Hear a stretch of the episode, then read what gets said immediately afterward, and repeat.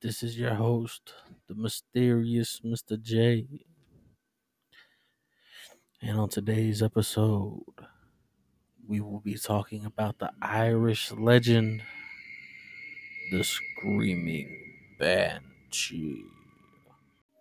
A banshee is from the old Irish, been said, or woman of the fairy mound, or fairy woman, is a female spirit in the Irish folklore who heralds the death of a family member, usually by wailing, shrieking, or keening.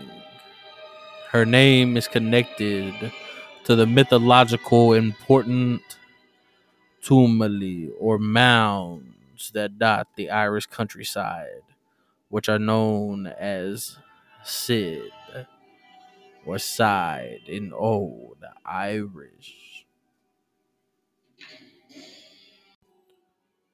Sometimes she has long streaming hair and wears a gray cloak or even a green dress, and her eyes are red from continual weeping. She may be dressed in white with red hair and a ghastly complexion. According to a first hand account by Anne, Lady Fanshawe, in her memoirs, Lady Wilde, in the Ancient Legends of Ireland, she provides another description. The size of the banshee is another physical feature that differs between regional accounts, though some accounts of her standing unnaturally tall are recorded. The majority of tales that describe her height state the banshee's stature as short, anywhere between one foot and four feet. Her exceptional shortness often goes alongside the description of her as an old woman, though it may also be intended to emphasize her state as a fairy creature. Sometimes the banshee assumes the form of some sweet, singing version of the family who died young and has been given the mission by the invisible powers to become the harbinger of coming doom to her mortal kindred, or she may be seen in night as a shrouded woman crouched beneath the trees, lamenting with veiled face, or flying past in the moonlight, crying bitterly. The cry of the spirit is mournful beyond all of the sounds on the earth. The beck us certain that beckons certain death to some members of the family whenever it is heard in the silence of night. The banshee roams the countryside and can be heard wailing when she predicts a death. It is believed by many that she only appears to a select number of families, namely the main Irish families, the O'Neills, the O'Connors, the O'Briens, O'Grady's, and Calvans, although this list varies depending on who is telling the story. Coincidentally, an O'Connor who had a brush with a banshee was cycling between Ballylongford and Tarbet, Tarbert in Co Kerry when he heard the cries of the banshee by the ruins of Slaughton Abbey. When the banshee will not harm the person she encounters, there's another Irish female spirit who isn't nearly as benign. The Lin Han, oh, L- Lan Hall, she is a beautiful woman who attracts men, but this love will lead them to their downfall.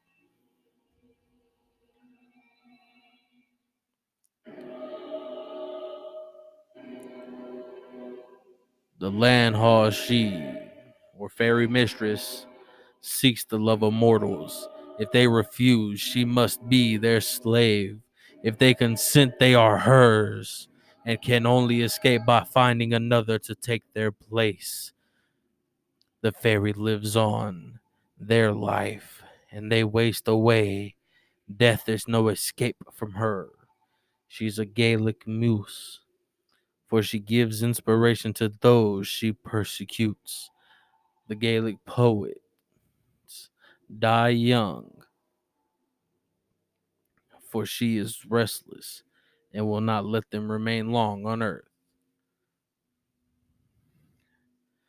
Mythology is a complex and fascinating part of the Irish culture that has always been an interest to us. Some of the fairy stories and legends are so complicated they're practically a historical dynasty. There are leprechauns, pookas, and fairies that make up countless children's stories, as well as a host of more sinister creatures in every part of their country. There are different variations, omens, and tales the Banshee is one of the more intimidating fairies. She's a fairy woman who appear who appears at the sight of imminent death in the middle of the night and lets out chilling, high-pitched wails. As with all mythology mythological stories and figures, she also appears in Scottish, Welsh, Norse, and even American folklore in many different forms and doing many different death related things. Occasionally, she is also known as the Bean Charlotte or Crying Woman.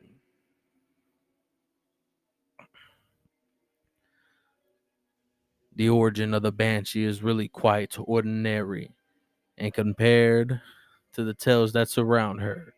In medieval times, during funerals, a woman would take on the role of keener. Keener sang sad songs called Keonich, the Irish word for crying at the graveside. There was good business to be made as keener, as families would pay very well for a talented one. The best known one ones always attended the funerals of the biggest and most well known people and were much sought after, as the more people mourning at the funeral, the greater the person was said to be. For the most powerful families, it was a common belief that a bean side or fairy woman would come to keen at the grave. Fairies, presumably being more talented singers than any human.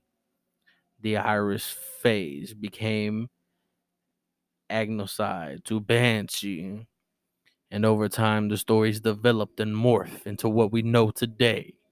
The fact that keeners were paid in alcohol and often ended up as elderly alcoholic women that were banished from towns and villages also adds to the myth. The first known written record of a banshee story is Sean MacCraft's Catharium. I don't even know how to say this word, but I'm going to try. Thor the Hill Bedag, or Triumphs of Thurlu. Original, originally, the Banshee appeared to people who were about to suffer a violent and painful death, such as a murder. In late stories, she wailed outside their door at night, usually around wooded areas close by, but was rarely seen. Cynics and realists who claim the story to be nothing more than the old wives' tale says that the wells are actually just barn owls or vixens calling in the night. If you ever heard either animal, they do sound remarkably similar to a woman screeching. The banshee was usually described as an ugly, elderly woman dressed in white or gray, with long silver hair, and occasionally took the form of a crow, stoat, hare, or weasel. Typical animals associated with witchcraft in Ireland. The banshee comes in three possible guises depending on who you talk to or where the stories came from. More often than not, she is crou- a crouching hag with horror with a horrible wrinkly face. Although in other stories she's a beautiful eternal young woman or a stately matron type. And yet more stories, she is referred to as the ghost of a murdered woman or a woman who died in childbirth. The three typical guises of the banshee may represent the three aspects of the Celtic goddess of war and death Badbith, Macha, and Morriga. In almost all cases, the banshee has long silver hair that she is sometimes seen brushing with a comb. For this reason, some people never pick up a comb lying on the ground for fear of being taken away by fairies. She wears a gray hooded cloak or the white sheet of or grave robe of the dead, and her eyes are red from crying. Many believe that she can, in fact, take on any of the above forms and change from one to the other as she pleases. Her cries seem to be the subject of much debate. In Leinster, it is said to be so shrill that it almost shatters glass. Further north in Tyrone, she sounds more like two boards being stuck together, while in Kerry, her call is low, pleasant singing. Whatever she sounds like, everyone agrees that she can be heard from a great distance. Some report hearing her cry for several nights in a row before a death occurred, while others say they heard her just once on the night of the death. Her cry rises and falls and lasts for at least a few minutes, varying in intensity. There have been alleged incidents when the banshee cried for a person who was in perfect health, but was found dead within a week from some sort of freak accident. The majority of her visits are paid at night, with a small few taking place at noon. The banshee was usually thought to have once been a normal woman who enjoyed life, was incredibly beautiful, and radiated happiness. But some great sorrow overcame her at some point in her life, and she became a haggard old woman. She was seemingly very weary of mortals and would disappear at the first sign of any human activity. In fact, she did not seem to enjoy the company of anyone, mortal or not, and traveled as a solitary fairy. When the banshee moved from place to place, witnesses have heard of fluttering sounds similar to birds flying. When she disappeared, all that would be left behind was a cloud of mist. There are several purported banshee chairs around Ireland, wedge shaped rocks that she would sit and cry for general misfortunes. If there was no death to be attended to, that is. When a family immigrated, legend has it the banshee would follow, or if she didn't, she would stay at the family seat and lament their leaving there. The banshee was relatively harmless apart from the dread people felt at hearing her cry. The only other fearsome activity she seemed to get up to was knocking on doors or windows. However, there is a legend that her sister spirits, the Lianhan Seed, or Sweetheart Fairy, was somewhat more malicious. She sought the love of mortal men. The desire for her was so intense that they were driven to madness and ultimately destroyed. There were also similar manifestations of the banshee known as the being nag or washing woman. Although there is more attributed to Scottish folklore than Irish, instead of wailing and crying at night to warn someone of a death, she would instead wash the bloody clothes of the mm. person about to meet their doom in a local water source. Her appearance was generally thought to be the same, although she was sometimes washing her own bloody clothes instead of someone else's. the great O'Brien family were said to be frequented by a banshee with the name of Aibhill. Sounds a bit too much like evil, doesn't it? Who ruined 25, who ruled 25 other banshees that followed her wherever she sent them and wherever she went. This gave rise to the belief that if several banshees were heard at once, it meant the imminent death of someone very powerful. The O'Donnell family's banshee apparently lived on a rock overlooking the sea at Dunluce Castle. She cried not specifically for one death, but for all the misfortunes of the family had ever had and ever will have. The O'Neill's banshee would cry out for the Kali from the Kali Utah or the Ulster Wood and could be heard from the other side of Lough Neagh where their castle stood. Her name was Maveen, and she even had a special room set aside in her for her in their castle. There are two contradictory reasons why the Banshees followed these great families. Some believe that she did so purely to bring misery to them with her inst-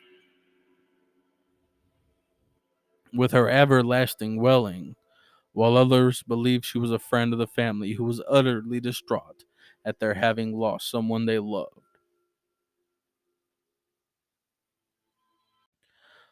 Some famous stories, as well as warning families of an upcoming death. The banshee also liked to cry at the crowning of a true king.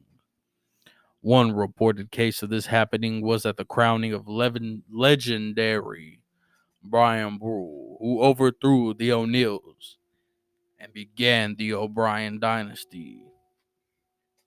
Possibly the only example of a human banshee appearance was in 1437 when a woman purport, purporting to be a seer approached King James I of Scotland and correctly predicted his murder at the instigation of the Earl of Atholl. In 1801, the Banshee paid a visit to the commander in chief of the British forces in Ireland. He had attended a party at Dublin Castle and invited a few guests back to his home in Mount Kennedy, Co Wicklow afterwards. These guests, Sir John Barrington and his wife, woke up at 2:30 a.m. to what he described as a plaintive sounds coming from outside his window. His wife and maid were also awoken by it.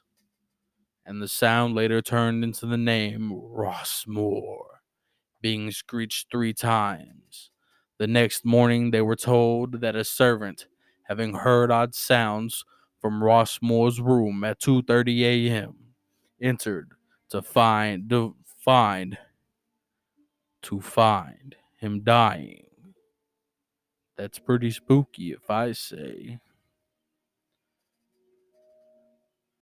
For those wearing headphones, this is a warning. The sound that is about to play after this short ad is fairly loud, and you might want to turn your volume down. If you ever hear this scream I'm about to play, it could be from the Screaming Banshee. So keep your ears open because you might be hearing a sign of someone's imminent death. Here's that scream.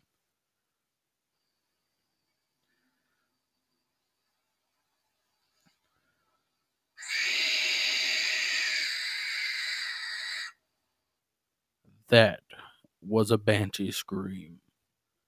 Stay safe. This has been your host, G, the mysterious Mr. J, with Alone in the Dark.